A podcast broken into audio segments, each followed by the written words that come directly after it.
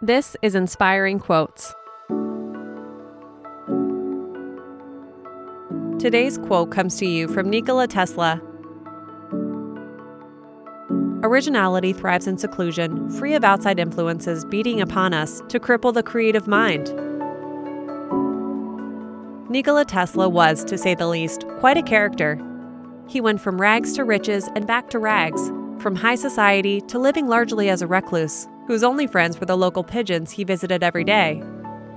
He was eccentric, but he was also a genius, best known for inventing the modern alternating current electricity supply system. In 1934, in an interview with the New York Times, Tesla explained in part what helped his genius thrive.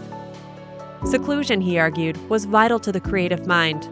He said, The mind is sharper and keener in seclusion and uninterrupted solitude. No big laboratory is needed in which to think. For Tesla, solitude was the key to innovation. Be alone, he said. That is the secret of invention. Be alone. That is when ideas are born.